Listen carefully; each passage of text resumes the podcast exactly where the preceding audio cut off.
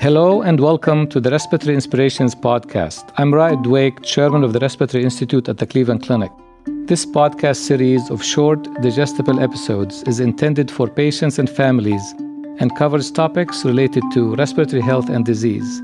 My colleagues and I will be interviewing experts about timely and timeless topics in the areas of pulmonary, critical illness, sleep, infectious disease, and related disciplines. We will share with you information that will help you take better care of yourself and your loved ones. I hope you enjoy today's episode. Hello, everyone. I'm Umur Hatipoğlu. I am the Enterprise Medical Director for Respiratory Therapy at the Cleveland Clinic and Professor of Medicine at Cleveland Clinic Lerner College of Medicine. I'm going to host this podcast on pulmonary rehabilitation, and I am delighted to have Dr. Debasis Sahoo with me. Dr. Sahoo is the Director of Pulmonary Services and Pulmonary Rehabilitation at Marymount and South Point Hospital, and also leads the enterprise effort for integrating pulmonary rehabilitation. Welcome, Debasis. Thank you, Dr. Hatipoğlu, for having me here. Debasis, it's my pleasure.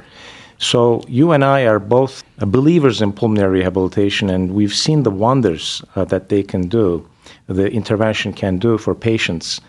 But I want to just delve into a, this a little bit deeper with you for our patients uh, so they understand how important this is, what it entails, and how they can you know, ask for this intervention if they needed it. So let's start with that simple question What is pulmonary rehabilitation and what are the necessary components of a pulmonary rehabilitation program? So, pulmonary rehabilitation is a comprehensive intervention, okay?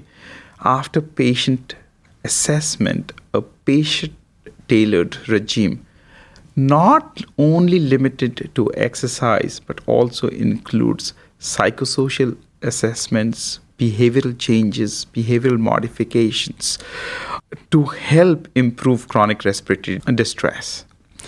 Now, the components of this, like I said, the core component is always going to be exercise training, but it is not limited to it. Now, when you talk about exercise training, we, we talk about endurance exercise training, which normally is walking on a treadmill or a walk, walk bicycle, uh, recumbent bicycle. You talk of interval training where we we increase high intensity intervals to help with muscle strength, resistance training, flexibility training, breathing exercises, but also other s- stuff like which include psychosocial assessment. Most of the patients with chronic respiratory diseases have some sort of an anxiety or depression. We assess and have psychologist and behavioral modifications that help. We assess nutrition. Most of these patients can be in extremes you know they can be malnourished or they can be overweight and we educate about how to eat what to eat and it entails a large amount of education in terms of chronic respiratory diseases.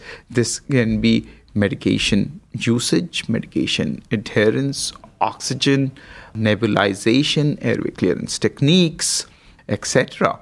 Even to the extent we also help talk about end of life goals of care in these educational details. Yeah, that's great. I always feel bad because we load so much on patients in the brief clinic visits that they have with us. Mm-hmm. And I have heard many patients tell me, hey, you know, I really learned how to use my inhaler in the pulmonary rehabilitation program, how to breathe, how to use my diaphragm in the pulmonary rehabilitation program. So this is hard to overemphasize. So eh, we know that pulmonary rehabilitation is for patients with lung disease, but is it appropriate for everyone? Can you be too ill or can you have the wrong disease?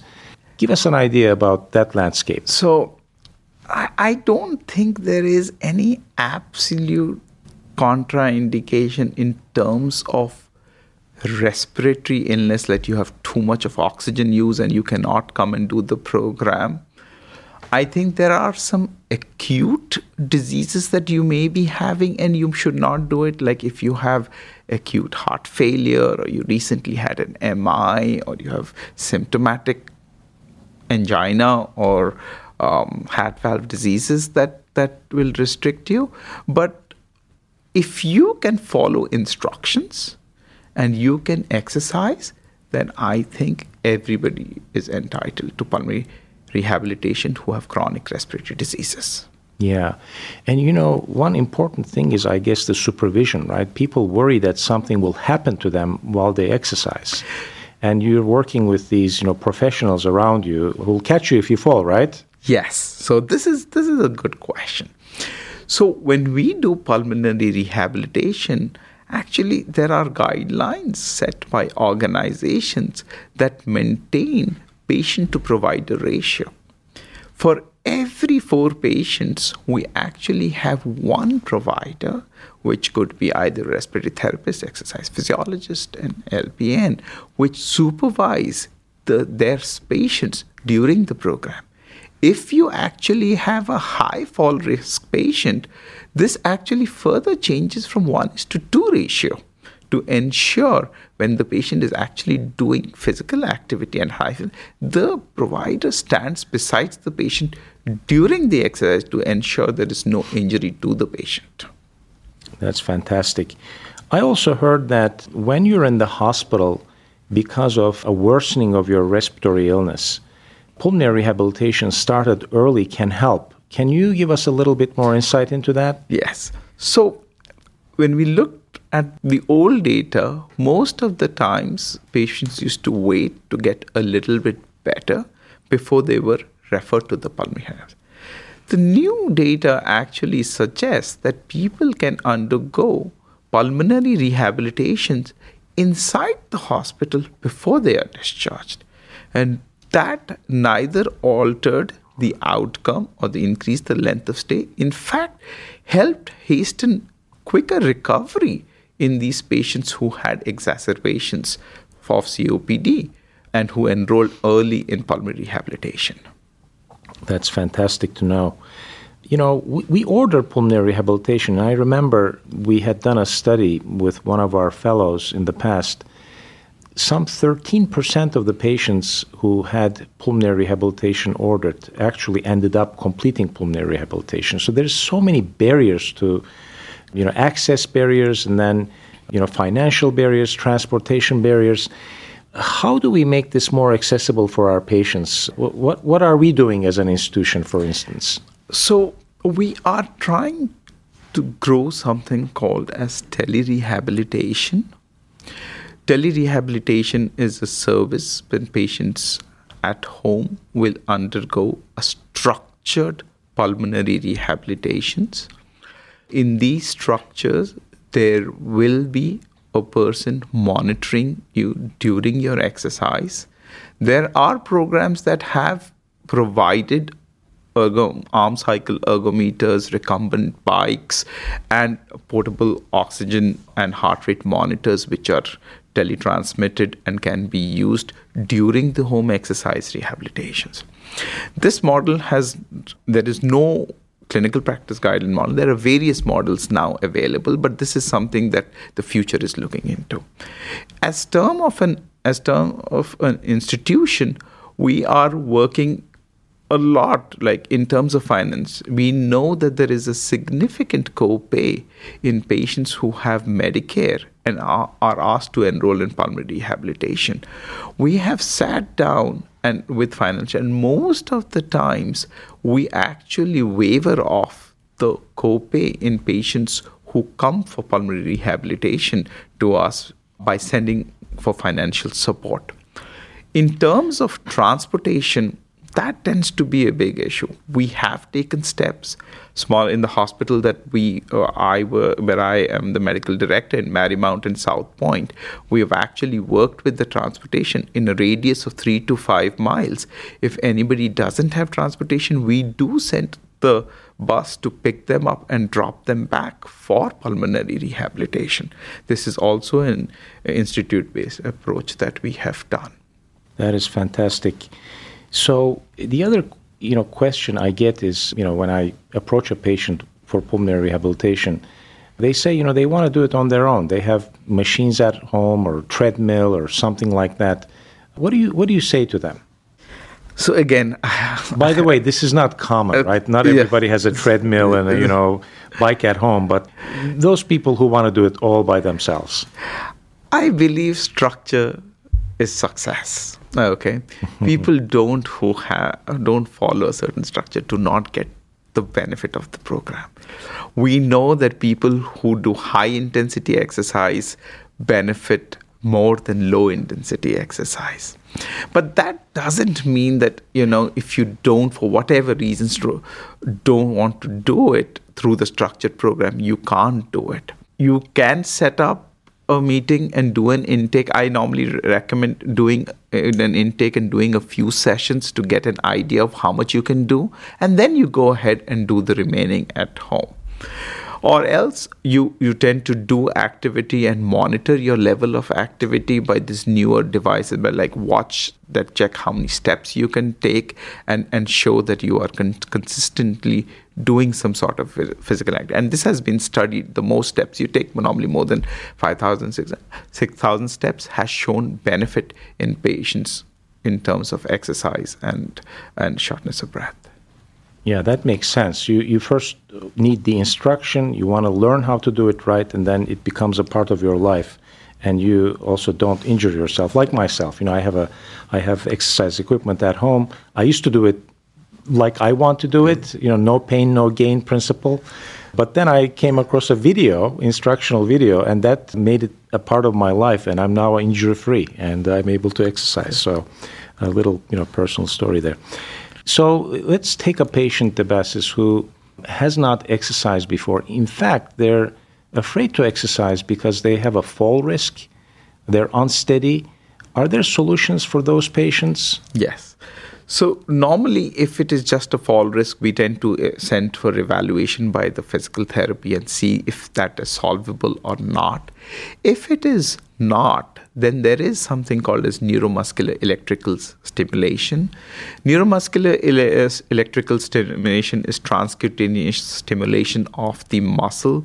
It is equivalent to exercise. So if you can stimulate the lower extremity, lower limb muscles, they tend to improve in terms of the muscle mass and strength, which is an important part of pulmonary rehabilitation, which is exercise of the lower extremity, and they have benefit in terms of the pulmonary rehabilitation. Wonderful.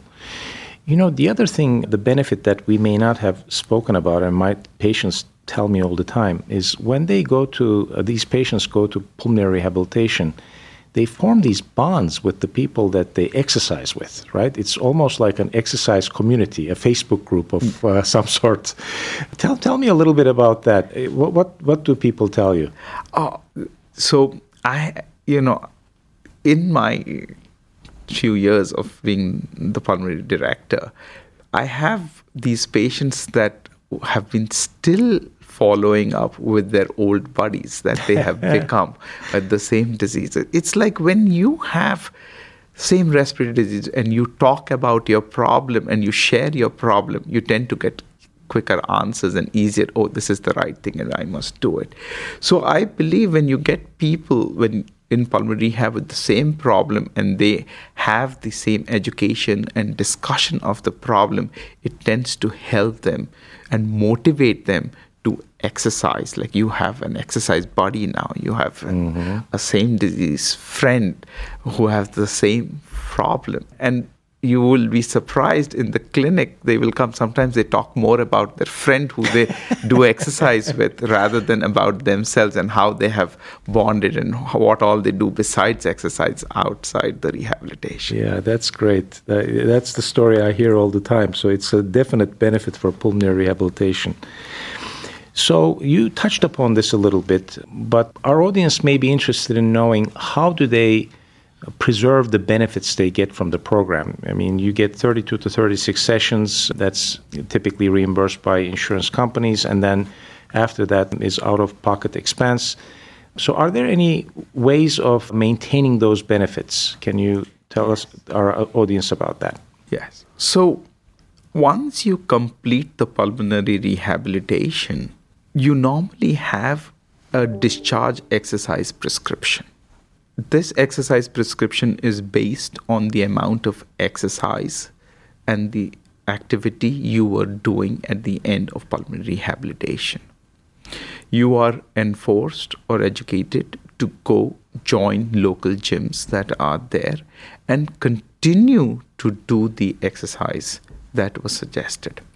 There are maintenance programs which you can join, but again, the cost factor tends to be an issue. So, in such situations, I recommend that all that you should continue to do exercise in your local centers because if you don't exercise, the benefit of the pulmonary rehabilitation tends to wear off within six months to one year, and you are at the same point. Yeah, so it's really important to keep those benefits, benefits. maintain yourself after the pulmonary rehabilitation program. Well, that's uh, that's great. I really appreciate your helping our patients with this important knowledge. It was a pleasure having you, Debasis. Thank you, Dr. Hatipoglu. It was my joy. Thank you for listening to this episode of the Respiratory Inspirations podcast. For more stories and information from the Cleveland Clinic Respiratory Institute, you can follow me on Twitter at TryDwakeMD.